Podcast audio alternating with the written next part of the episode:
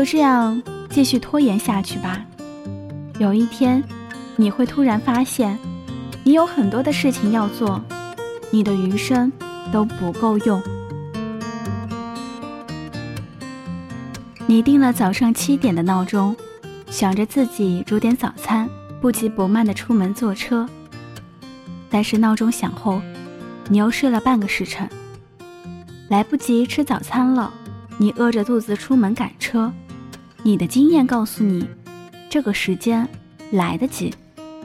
当你漫步走到站台，公车在你的前方远去。你花了五分钟来纠结是打车还是等下一辆公车。当你终于决定奢侈一把，坐上出租车副驾驶时，后视镜里熟悉的那辆公车来了。最终，你还是迟到了。你无辜的吐槽了一句：“交通那么堵，怪我喽。”你三个月之后有一场大型考试，这场考试对你很重要。你买好了所有的辅导书，咨询了所有可能有帮助的人。你在日记本里给自己打了两页鸡血。甚至在朋友圈高冷的声明：备考期间停止一切社交网络。三个月，太长了，接近一百天呢，相当于小半年呢。你用了一周的时间来细嚼慢咽第一本辅导书的第一章节，每一页都看得很仔细，笔记也很工整，让处女座汗颜。你翻看着笔记，觉得自己太过于励志，那就放松一下吧，奖励自己休息一天。一天很快就过去了，它对于三个月来说可有可无。那不如再休息一天吧。休息两天之后，你突然觉得，其实复习嘛，何必那么苦大仇深呢？自己脑子好。劳逸结合才是最好的复习方式。你恢复了一切娱乐活动，该吃吃，该喝喝，愧疚感涌上来的时候，就勉为其难的看点书。一个月过去了，两个月过去了，两个半月过去了，再不备考就要歇菜了，报考费也挺贵的。于是，在别人复习第 n 遍的时候，你开始了第一遍预习。考试就差两天了，你书都没看完，只好熬夜强记着不知哪个网站找来的重点，边背诵边心疼自己熬夜熬坏了身体。开考、答题、交卷、放榜。别人考上了，你没有。你安慰自己，我就正经的复习了一个礼拜。我要是像他们那样开启学霸模式大半年，我肯定考得比他好。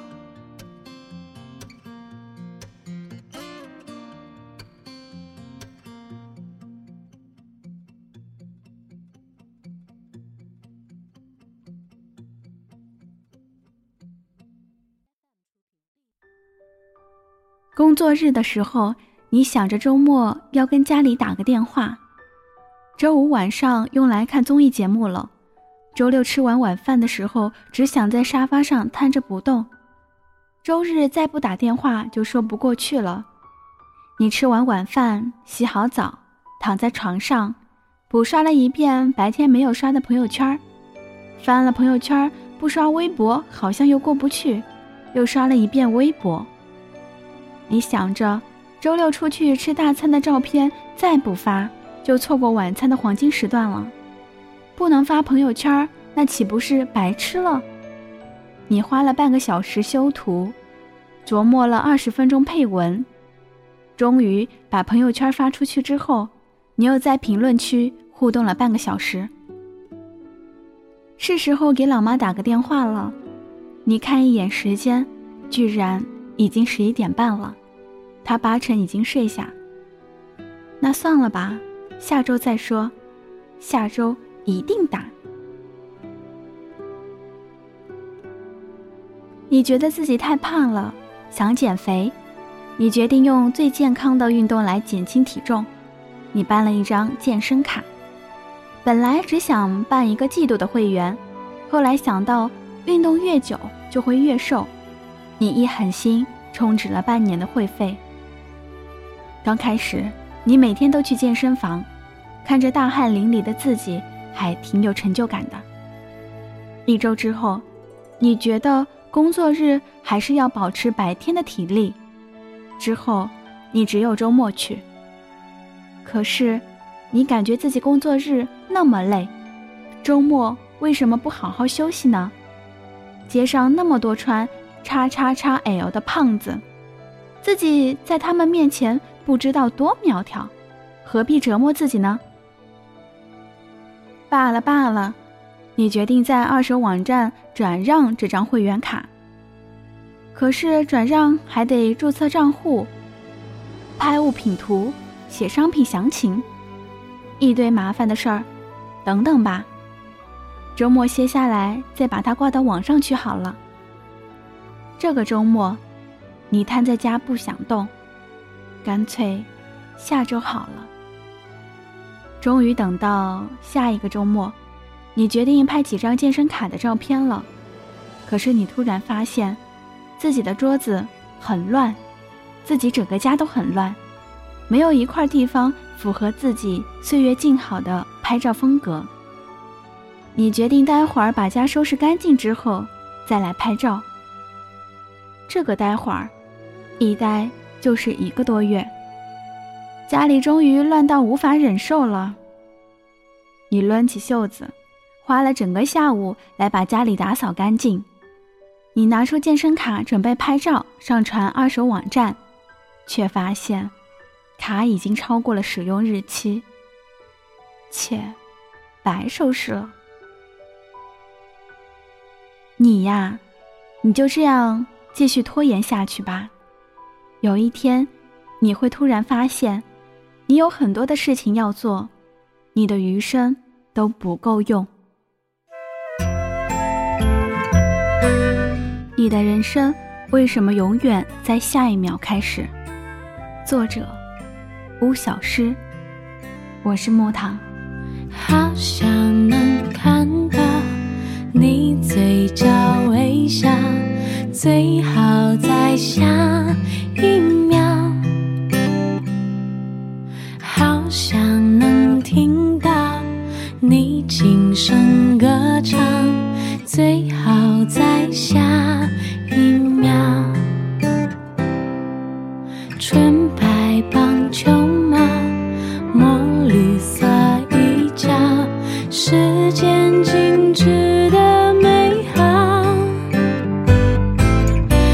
戏发生在每个夏。